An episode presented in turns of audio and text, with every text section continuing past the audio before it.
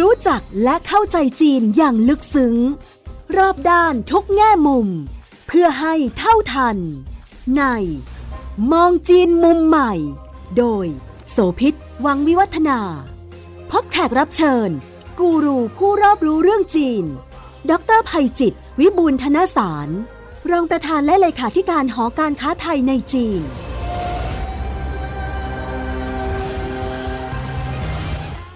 สวัสดีค่ะ ต้อนรับทุกท่านมาพบกับมองจีนมุมใหม่ทางไทย PBS Podcast นะคะ ในเรื่องของการติดตามกระแสจากจีนเนี่ย ตอนนี้อยู่ช่วงระหว่างของการแข่งขันกีฬาโอลิมปิกฤดูหนาวนะ คนจีนก็ตื่นเต้น ทั่วโลกก็จับตามองมากทีเดียว เรื่องหนึ่งที่จะเป็นหัวข้อที่เราจะคุยกันวันนี้ก็คือเรื่องของแผนการพัฒนาโครงสร้างพื้นฐาน โดยเฉพาะการพัฒนาเรื่องเกี่ยวกับถนนหนทางค่ะ จีนเนี่ยเชื่อมโยงจากโครงการ Belt and Road Initiative หรือว่าเส้นทางสายไหมทั้งทางบกและทางทะเลที่ประธานาธิบดีสีจิ้นผิงได้ประกาศไปตั้งแต่ปี 2013 ยุคนู้นแล้วเนี่ยนะคะ มันก็เชื่อมโยงแผนหลายอย่างค่ะ ซึ่งหนึ่งในนั้นก็คือเรื่องของการพัฒนาโครงสร้างพื้นฐาน ในแง่ของการคมนาคมขนส่ง ไม่เพียงเฉพาะเส้นทางเกี่ยวกับระบบราง ที่ตอนนี้จีนก็ขึ้นมาเป็นเบอร์ต้นๆแล้วนะคะ รถไฟความเร็วสูง รถไฟระบบรางต่างๆ ของจีนเนี่ยทางรัฐบาลจีนก็ออกมาบอกว่าของเขาเนี่ยสร้างแล้วก็สามารถจะผ่านในทุกสภาพภูมิอากาศละ แล้งจัดร้อนทะเลทราย ไปถึงกระทั่งหนาวเยือกแข็งติดลบหิมะ ทางเทือกเขาสูงชันที่ลาบลุ่มต่ำเขาบอกว่าเขามีหมดละนะเขาก็ถือว่าเขาสำเร็จด้านหนึ่งในเรื่องนี้ แต่ว่าในแง่ของการคมนาคมขนส่งด้านในเนี่ยค่ะถนนหรือว่าเส้นทางน้ำเส้นทางบนอากาศเครื่องบินเขาก็มีเครื่องบินเชื่อม หัวเมืองใหญ่ต่างๆ เมืองเล็กเมืองรอง แล้วก็ยังไปไกลถึงขนาดเมืองใหญ่ในแต่ละมณฑลเชื่อมกับเมืองหลวงของชาติต่างๆ ในอาเซียน ด้านถนนเองเนี่ยมีตั้งแต่ถนนปกติถนนไฮเวย์นะคะแล้วก็ตัวใหม่ที่น่าสนใจมากก็คือตัวที่เรียกว่าเป็น Intelligent หรือว่า Smart Highway ตัวนี้เนี่ยมันจะใช้นวัตกรรมใช้เทคโนโลยีแบบใหม่ ๆ เข้ามาเชื่อมยังไง เป็นเส้นทางที่เชื่อมจากหางโจวไปหนิงโปนะคะ ก็ความยาวประมาณ 170 กว่ากิโล แต่น่าสนใจคือเรื่องของนวัตกรรมที่ว่าเนี่ยค่ะ แล้วก็จะรองรับกับจีนยุคใหม่ที่น่าจับตามาก ๆ วันนี้อาจารย์ภัยจิต วิบูลธนสาร รองประธานและเลขาธิการหอการค้าไทยในจีนจะมาคุยกันค่ะ สวัสดีคุณโสภิตแล้วก็ท่านผู้ฟังทุกท่านครับ เราจะเริ่มทำความรู้จักเรื่องของถนนสาย Intelligent หรือว่า Smart Highway ตัวนี้ก่อนนะ ที่เชื่อมเส้นทางหางโจวหนิงโปก่อนที่จะขยายไปสู่ว่าจีนเขามีแผนการพัฒนาโครงข่าย คมนาคมขนส่งในด้านของถนนหนทางในอย่างไร อาจารย์ขยายความหน่อยได้ไหมคะ เจ้าถนนที่ว่า 174 กิโลเนี่ยมันเด่นและมันต่างจากถนนเส้นอื่น ๆ ของจีนยังไงข่าวเนี้ยกำลังเป็นกระแสข่าวที่สร้างความฮือฮาความตื่นเต้น ให้กับผู้คนที่อาศัยอยู่ในแถบโดยเฉพาะยิ่ง แถบปากแม่น้ำอย่างสีเกียง เพิ่งเป็นกระแสข่าวออกมาเมื่อวันสองวันนี้เองนะครับเอ่อเพราะฉะนั้นท่านท่านผู้ฟังของเอ่อรายการเราเนี่ยก็จะได้รับรู้ข่าวสารนะที่รวดเร็ว เป็นกลุ่มเป็นแรกสถานีเลยแรกเลยค่ะนะยังไม่มีกระแสข่าวออกไปในด้านไหนเลย เรื่องทางถนนเนี่ยพอพูดถึงคนก็จะบอกว่า โอ้ยจีน ยังล้าหลังยังไม่ดียังไม่ไม่หลายคนที่อาจจะยังไม่เคยไปเมืองจีนจะรู้สึกแบบนั้น แต่ปรากฏว่าวันนี้จีนกำลังสร้างความตื่นตะลึงนะด้วยการสร้าง Smart Highway อย่างที่คุณโสภิตว่าเนี่ยเป็นทางด่วนอัจฉริยะ อันนี้ไส้ในของทางด่วนอัจฉริยะก็คือว่าแฝงไว้ด้วยเทคโนโลยีและระบบการจัดการที่สุดยอด ปกติเนี่ยถนนไฮเวย์ในเมืองจีนเนี่ยจะวิ่งด้วยความเร็วสูงสุด 120 กิโลเมตรต่อชั่วโมงค่ะนะครับ ปรากฏว่าไอ้ smart highway นี้นะจะเป็นถนนเส้นแรกนะครับที่เชื่อมระหว่างนครหังโจวซึ่งเป็นเมืองเอกของมณฑลเจ้อเจอเจียงเจียงครับไปยังเมืองหนิงโปซึ่งอยู่ด้านซีกตะวันออกเป็นเมืองท่าใหญ่ของมณฑลเขานะครับระยะทางประมาณสัก 174 กิโลเมตร แต่ถนนเส้นนี้ เปิดให้วิ่งด้วยความเร็ว 150 กิโลเมตรต่อชั่วโมง คือเร็วกว่าทุกๆ ถนนไฮเวย์ที่มีอยู่ในประเทศจีน ที่สำคัญประการที่ 2 ก็คือว่า เนื่องจากว่าจีนเนี่ยกำลังเตรียมที่จะรองรับรถยนต์ โลกอนาคตจีนก็เลยบอกว่าโอ้ยถ้าอย่างนั้นเหรอ ถนนไฮเวย์ที่เขาจะทำ6เลนเชื่อม 2 เมืองเนี่ย ต่อไปไม่ต้องกังวลใจว่าคุณวิ่ง170กว่ากิโลเนี่ย แล้วแบตจะหมด เพราะรถจะกลายเป็นรถพลังงานทางเลือกเป็นรถไฟฟ้าซะเยอะ บอกไม่ค่ะต้องนะครับเขาจะฝังแผงโซลาร์เซลล์ติดตั้งระบบการชาร์จไฟนะครับขณะขับขี่ ตลอดทั้งเส้นเลย ตลอดทั้งเส้นเลยค่ะนะเราเราเคยคุยกันในรายการก่อนหน้านี้ที่อาจารย์เล่าว่ามีการทดลองทำในถนนบางสาย บางเส้นทางระยะสั้นๆ ก่อน ดูว่าครับ work ไม่ work ที่ฝังโซล่าร์ไว้เลย เพราะฉะนั้นรถไฟฟ้ามาไม่ต้องห่วงไม่ต้องชาร์จละครับ แต่จริงที่นี่จะครับเอามาเป็นรูปธรรมทั้งเส้นครับ จีนซุ่มทำทดลองเรื่องนี้ ในมณฑลซานตงที่เราเคยคุยกันในรายการค่ะนะครับก็ทดลองมาประมาณ 4-5 ปีแล้ว ชาร์จขณะวิ่ง ชาร์จขณะจอดตามติดไฟแดงนะครับพอเขาพร้อมเสร็จปั๊บเขาบอกว่าเขาเอามาลงที่นี่ เพราะฉะนั้นรถไฟฟ้าเป็นสัดส่วนที่เพิ่มมากขึ้นอย่างรวดเร็วในประเทศจีน ต่อไปไม่ต้องกังวลใจนะครับ ยิ่งเรามองถนนเส้นนี้เป็นเส้นแรกเนี่ยพอหลังจากนั้นเสร็จปั๊บถ้ามันเรียบร้อย มันจะก้าวกระโดดไปยังถนนเส้นอื่น กระจายไปเป็นโครงข่ายในถนนเส้นอื่น นอกเหนือจากความเร็วนอกเหนือจาก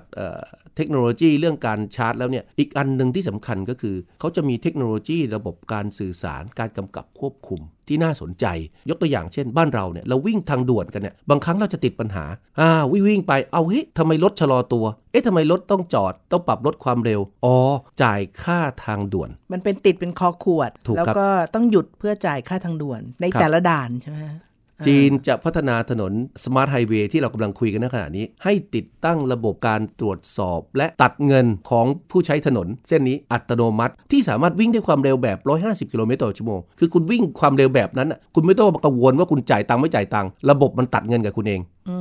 มเพราะฉะนั้นในมุมกลับกันเนี่ยรถที่จะมาใช้ถนนเส้นนี้ต่อไปก็จะต้องติดตั้งเหมือนถ้าบ้านเราก็จะนึกถึง M Pass อะไรต่างๆนะครับว่าง่ายๆมีมีบัตรหรือมีมีตังค์ เพราะฉะนั้นมันจะช่วยในทางกับกันในเรื่องของออการลดเรื่องของอุบัติเหตุ เพราะรถไม่ต้องมาชะลอตัวก็ยังวิ่งด้วยความเร็วปกติก็ประหยัดพลังงาน ลดการสูญเสียการสึกหรอเพราะไม่งั้นเราวิ่งด้วยความเร็วมาถึงเวลาปุ๊บโอ้ยต้องชะลอตัว ต่างคนต่างเบรกบางทีเกิดเป็นอุบัติเหตุ แต่อันนี้ก็คือวิ่งเหมือนความเร็วปกติ ไม่มีด่านอะไรมากั้น ค่ะนะครับก็ทำให้รวดเร็วยิ่งขึ้นด้วย เมื่อเพิ่มสปีดความเร็วจาก 120 ซึ่งถือว่าสูงมากแล้วเนี่ยนะ150 ก็เรียกว่าเทียบเท่ากับรถไฟความเร็วสูงระดับน้องๆ เลยเนี่ยนะคะมันก็มีความเสี่ยงที่จะเกิดอุบัติเหตุได้มากขึ้นตามไปด้วย ตรงนี้เนี่ยทางจีนเขามีมาตรการที่จะป้องกันหรือว่าทำให้เกิดโอกาสมีอุบัติเหตุน้อยที่สุดลงไปได้ยังไงคะครับตลอดเวลาหลายปีเนี่ยจีนก็ส่งทีมไปศึกษา ถนนทางด่วนของ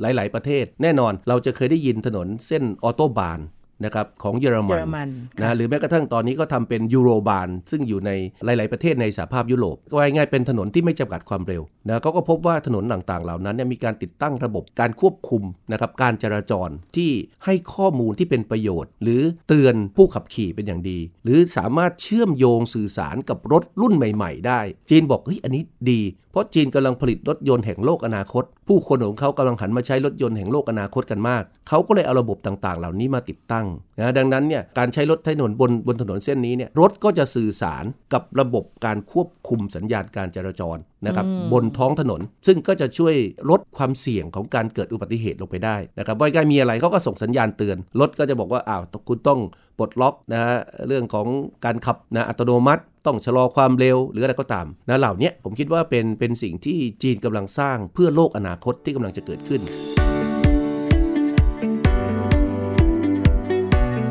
แนวโน้มก็คือว่าช่วงระยะแรก ถ้าถนนตัวนี้มันเสร็จแล้วก็มีการเปิดใช้เนี่ยก็น่าจะเป็นการให้รถรุ่นใหม่ ๆที่รองรับเทคโนโลยีใหม่ๆเนี่ยใช้ได้ก่อน ถ้ารถเต่ารถช้านี่ท่าทางคงยังต้องรอไปก่อนนะ ไม่งั้นสู้กับเขาไม่ได้ไปวิ่งด้วยความเร็วสปีด 150 กิโลเมตรต่อชั่วโมงไหมฮะอาจารย์ ทุกวันนี้เนี่ยไม่ค่อยมีรถเก่าๆเหลืออยู่แล้วนะ จีนเนี่ยเราไปเนี่ยเห็นแต่รถใหม่ๆ นะครับมากขึ้น เพียงแต่ว่ามันอาจจะไม่ใช่รถไฟฟ้าหรือรถที่จะใช้ประโยชน์จากระบบการสื่อสารเหล่านี้ทั้งร้อยเปอร์เซ็นต์ค่ะแต่เขามองออกไปไกล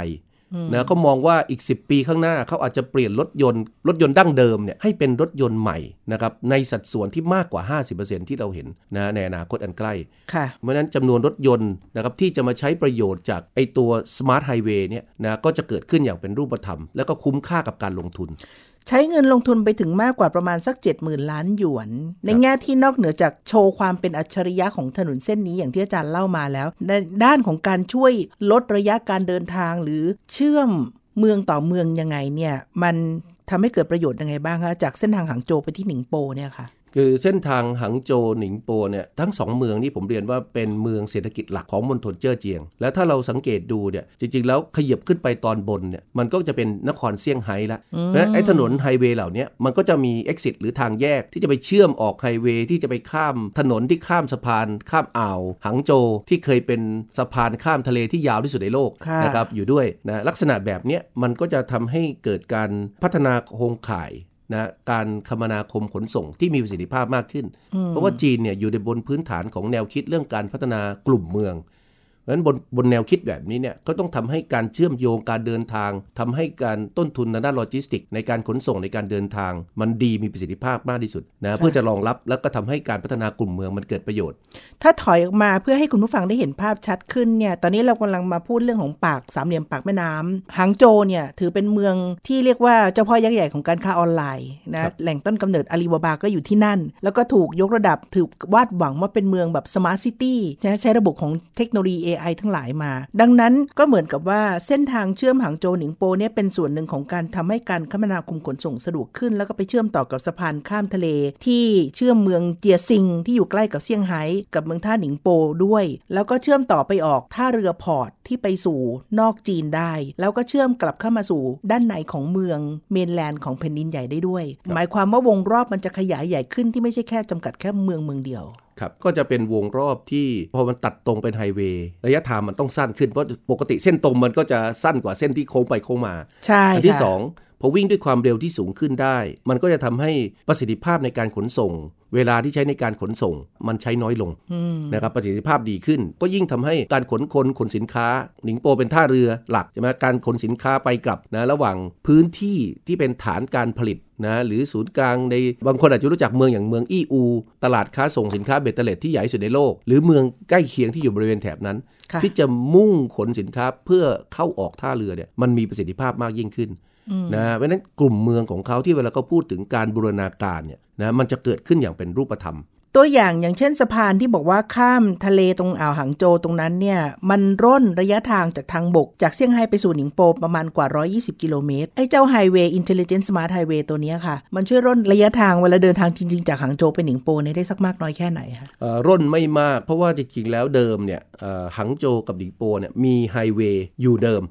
นะครับเพียงแต่อันเนี้ยจะเป็นไฮเวย์เส้นใหม่ที่อาจจะตรงขึ้นเพราะว่าความเร็วมันสูงเขาก็คงอาจจะไม่อยากให้มันมีทางโค้งทางอะไรต่างๆมาก แล้วเทคโนโลยีการก่อสร้างถนนในยุคใหม่ของจีนเนี่ยสมัยก่อนเจอภูเขาอาจจะอ้อมภูเขา วันนี้จีนบอกเจอภูเขาเจาะภูเขาเจาะภูเขาเลเพราะยฉะนั้นก็จะมีเป็นเป็นเส้นทางด่วนนะครับที่ตรงแล้วก็ระยะเอ่อระยะทางสั้น แล้วนะก็ประหยัดใช้เรื่องของ speed มาช่วยถูกครับที่ทำให้ถูกครับลดเวลาของการเดินทางได้น้อยลงใช่ไหมครับคะแล้วก็ทำให้มันสอดรับกับโลกอนาคต นะว่ารถยนต์ของเขาจะเป็นพลังงานไฟฟ้าจะเป็นพลังงานทดแทน หรือเป็นรถยนต์ไร้คนขับ เขาก็ทำระบบต่างๆ เหล่านี้มารองรับ ซึ่งถ้าเกิดว่าแผนของถนนเส้นนี้มันสำเร็จอย่างที่อาจารย์ว่าตอนต้นรายการว่ามันก็จะเป็นโมเดลในการไปสร้างถนนเส้นอื่น ๆ ของเมืองจีนต่อไป เพื่อรองรับโลกของรถยนต์อนาคตอย่างที่ว่าครับคือคือถ้าเราย้อนกลับไปนะ หลังจากจีนเปิดประเทศประมาณสัก 10 ปีเนี่ยเซี่ยงไฮ้เคยเป็นต้องบอกว่าเมืองที่ พัฒนาหรือนำร่องการพัฒนาไฮเวย์สั้นค่ะๆระยะทางไม่ถึง 20 กิโล เส้นแรกที่เขาพัฒนานะ แต่หลังจากเขาพัฒนาเส้นนั้นเนี่ยท่านเติ้งในยุคนั้นเนี่ยก็นั่งนั่งรถแล้วก็มีคนเล่าให้ฟังว่า ท่านอาจจะทำงานหนักหรืออะไรก็ตามนะ แล้วก็นั่งแล้วเอ๊ะมันถนนมันเรียบ ท่านหลับไป แล้วท่านก็บอกเฮ้ยทำไมท่านไม่รู้สึกตัวเลย แต่ท่านรู้สึกได้ว่า โอ้จีนในอนาคตต้องทำถนนในมาตรฐานแบบนี้ จากถนนเส้นนั้นเนี่ย ก็กลายเป็นไฮเวย์ที่เกิดขึ้นในเมืองจีนในเวลาต่อมา และผมก็เชื่อว่า ไอ้ smart highway ที่เรากำลังคุยกันวันนี้เนี่ยหลังจากทดลองที่หังโจวและหนิงโปแล้วเนี่ยต่อไปจะถูกก๊อปปี้แล้วเอาไปใช้ในพื้นที่อื่นๆอีกมากนะครับอาจจะเริ่มจากด้านซีกตะวันออกเชื่อมที่หัวฝั่งเมืองเจหลักริญฮะอ่าแล้วก็จะออกไปนอกค่อยประเทศๆขยายค่ะนะออกไปเรื่อยๆนะครับรวมไปถึงแม้กระทั่งซีกตะวันตกในอนาคตครับต้องจับตาเรื่องหนึ่งค่ะคุณผู้ฟัง ดิฉันไปทดลองมาแล้วด้วยนะ รถไฟความเร็วสูงของจีนมันนิ่ง วิ่งแบบเรียบมากจนกระทั่งสามารถจะวางเหรียญเหรียญสิบบาทค่ะ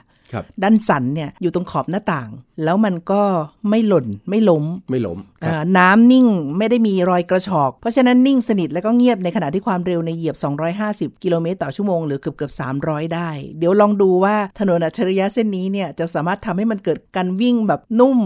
ลื่นเรียบแล้วก็เงียบได้ขนาดไหน นี่ก็อาจจะเป็นหนึ่งในโจทย์ที่ท้าทายรออยู่ด้วยเหมือนกันนะคุณกำลังฟัง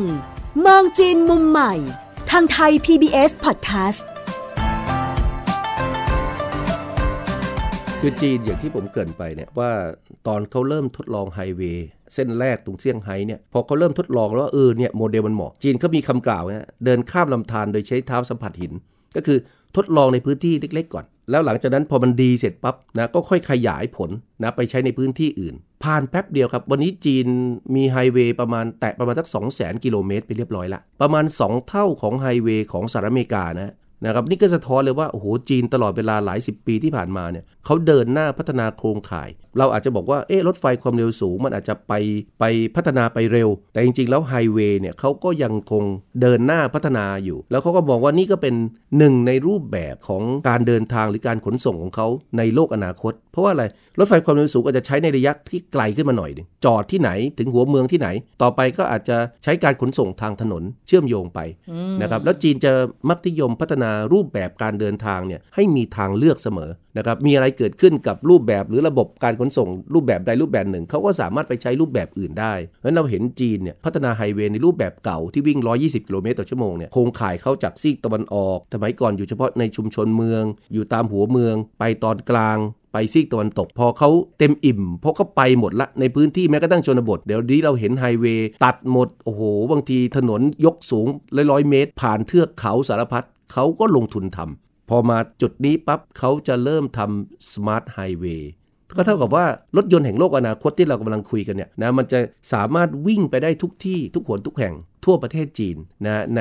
ระยะยาวครับ แสดงว่าการพัฒนามันไม่ได้พัฒนาเฉพาะนวัตกรรมและเทคโนโลยีสำหรับรถเท่านั้น แต่ก็มีส่วนพ่วงที่เกี่ยวข้องคือเรื่องการเดินทางถนนด้วยที่จะต้องพัฒนาให้เป็นอัจฉริยะในลักษณะเดียวกันเพื่อสอดคล้องคู่กันไปครับลงทุนสูง แสดงว่ามันก็จะต้องมีค่าใช้จ่ายค่าผ่านทางหรืออะไรอื่นใดที่มันจะแพงขึ้นมาด้วย ในด้านหนึ่งก็คือว่ายังมีคนจำกัดกลุ่มเลยนะ คนจีนไม่ได้แปลว่าทุกคนจะใช้ได้ แต่มันจะมีข้อได้เปรียบเรื่องของจำนวนประชากร หรือว่าการวางแผนที่จะทำให้เขาคุมราคาทำให้สามารถจะให้คนจีนจำนวนมากเนี่ยเข้าถึงได้ยังไงบ้างอะเจ้อเจียงเนี่ยหังโจวและหนิงโปเนี่ยเป็น 2 เมืองเศรษฐกิจหลัก เพราะฉะนั้นคนมีตังค์มีฐานะ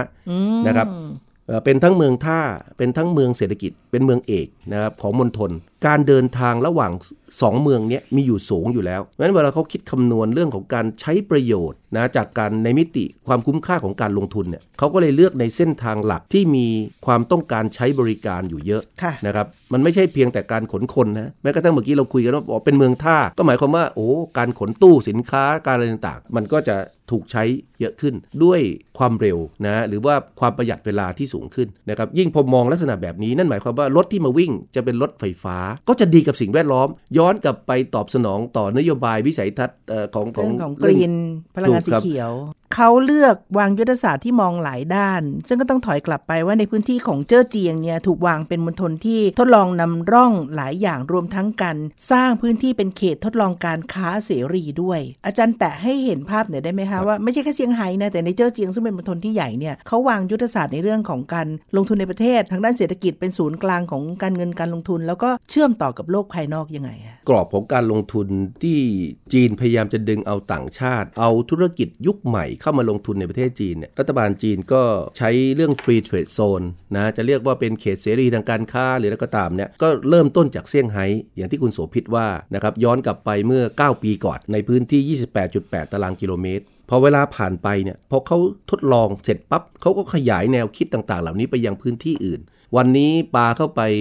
มากกว่า 12มณฑลละ ส่วนใหญ่ก็จะอยู่ในด้านซีกตะวันออก ก็มีบางพื้นที่ที่กระจายเข้าไปตอนกลาง และพื้นที่ด้านซีกตะวันตกนะครับที่กลายเป็น free trade zone หัวใจสำคัญของมันก็คือว่าเขาจะพยายามใช้ free trade zone เนี่ยเป็นพื้นที่รองรับการลงทุนของธุรกิจโลกอนาคตธุรกิจใหม่ศัพท์เทคนิคจะเรียกว่าเป็นระบบ negative list นะก็คืออะไรที่รัฐบาลไม่ได้ประกาศไว้ลงทุนได้หมด ในประเทศส่วนใหญ่ประเทศกำลังพัฒนานะจะใช้ระบบ positive list ก็คือรัฐบาลจะประกาศนะโดยเฉพาะยิ่งกระทรวงพาณิชย์ก็จะประกาศบอกว่า มีอุตสาหกรรมอะไรบ้างที่อนุญาตให้ลงทุนในประเทศนั้นๆ แต่เนื่องจากว่าเทคโนโลยี และวิวัฒนาการทางด้านธุรกิจมันเปลี่ยนแปลงเร็วมากในยุคหลังค่ะก็บอกว่าโอ้โหไม่งั้นรัฐบาลแต่ละประเทศเนี่ยมันต้องมาประกาศรายชื่ออุตสาหกรรมที่จะอนุญาตให้ลงทุนเนี่ยกันทุกเดือน ไม่งั้นมันก็จะไม่ทันมันก็จะตกยุคถูกไหมฮะด้วยเหตุนี้นะครับก็เลยมีแนวคิดเรื่องระบบ negative list เขาก็จะเก็บไว้เฉพาะอุตสาหกรรมอะไรที่ไปกระทบ หรือความท้าทายกับเรื่องความมั่นคง ถ้าไม่อยู่ในรายชื่อธุรกิจต่างชาติสามารถมาลงทุนได้หมดนะครับอันนี้มันก็จะเป็น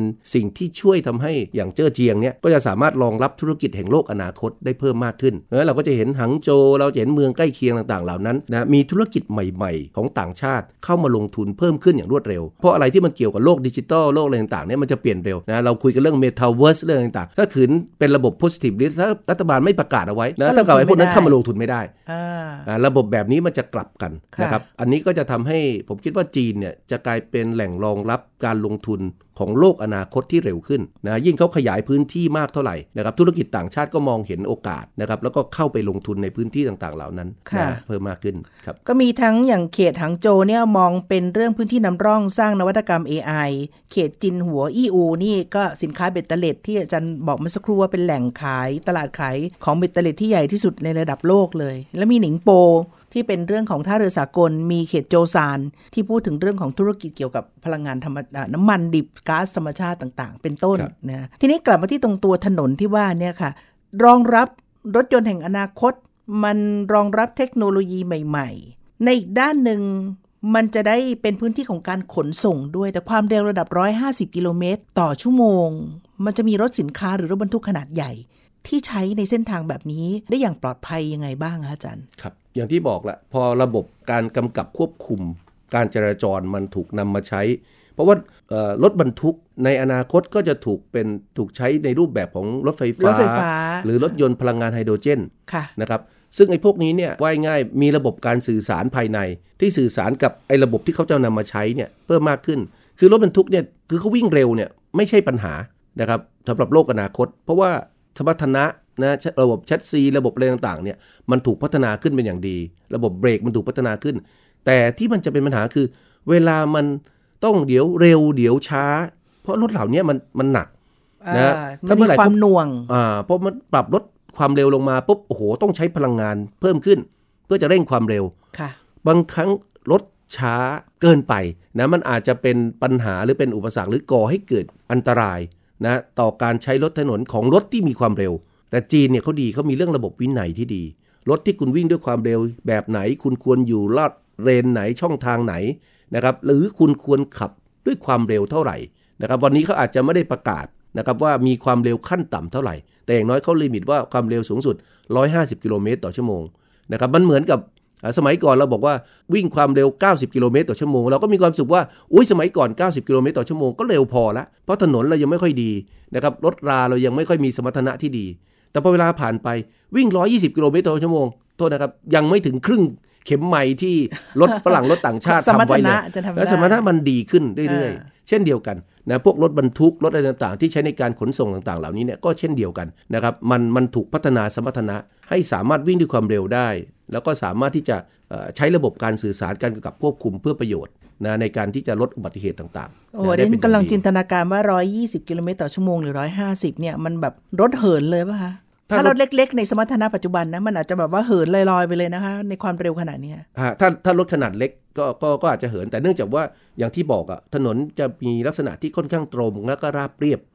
นะเพราะฉะนั้นไอโอกาสที่จะโทษเหินตุงคอเหิสะนแล้วพานลอยหรืออะไรอย่างเงี้ยนะก็อาจจะน้อยลงค่ะนะไอไอพวกนี้มันถูกคิดคำนวณเข้ามาหมดอ่านนะเวลารถจะใช้ความเร็วขนาดนี้เนี่ยมันไม่ควรมีคอสะพาน มันไม่ควรมีทางโค้ง นะในองศาที่เกินเท่าไหร่อย่างไร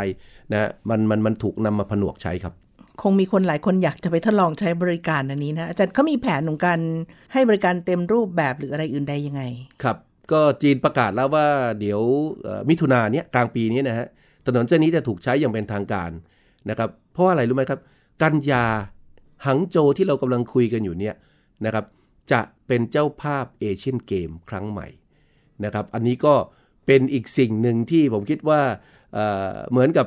จะจะทำให้กระแสของเอเชียนเกมมันถูกของขกียายฬาวงทั้งปี 65 เลยนะคะถูกครับ แล้วก็แล้วก็ทำให้ชาวต่างชาติ ที่จะมาชมกีฬามาร่วมแข่งขันในกีฬาเนี่ยนะครับ ได้มาทดลองใช้ถนนเส้นนี้นะครับอืมมันก็เป็นการสร้างภาพลักษณ์หรือขายประเทศของเขาอะนะในสายตาของชาวโลก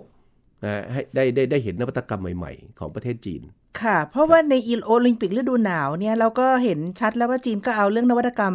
หลายอย่างไปใช้นะที่อาจารย์เคยเล่าให้ฟังครับนะเรื่องของรถยนต์ไร้คนขับ เรื่องของ smart city การพัฒนาเมืองขึ้นมา แล้วก็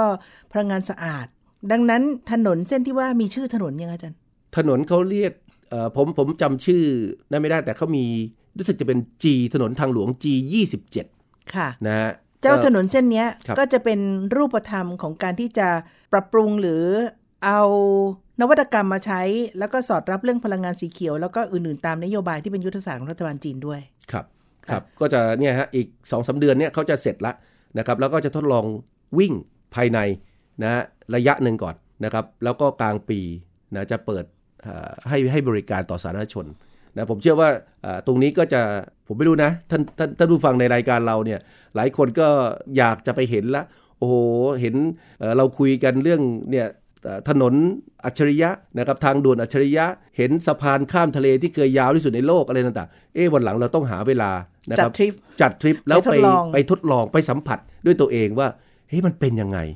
นะครับ เผื่อบ้านเราในอนาคตมาทดลองใช้มาพัฒนาใช้ เราจะได้ไม่เคอะเขินว่าเออเราเคยเห็นแล้วในต่างประเทศครับค่ะ นี่น่าจะเป็นหนึ่งในแรงจูงใจสำคัญที่อาจจะทำให้นักข่าวสื่อมวลชน หรือว่าคนจากหลายชาติ อยากจะไปร่วมในกิจกรรมกีฬาเอเชียนเกมส์เพิ่มมากขึ้นนะคะเพื่อไปทดลองนวัตกรรมใหม่บนถนนเจ้าเส้นที่ว่านี้นะคะ และนี่ก็คือเรื่องที่เราคุยกันในมองจีนมุมใหม่ ทางไทย PBS Podcast สัปดาห์นี้ค่ะ อาจารย์ภัยจิตและเดนสุพิทลาคุณฟังแล้วนะคะ พบกันครั้งหน้า สวัสดีค่ะ สวัสดีครับ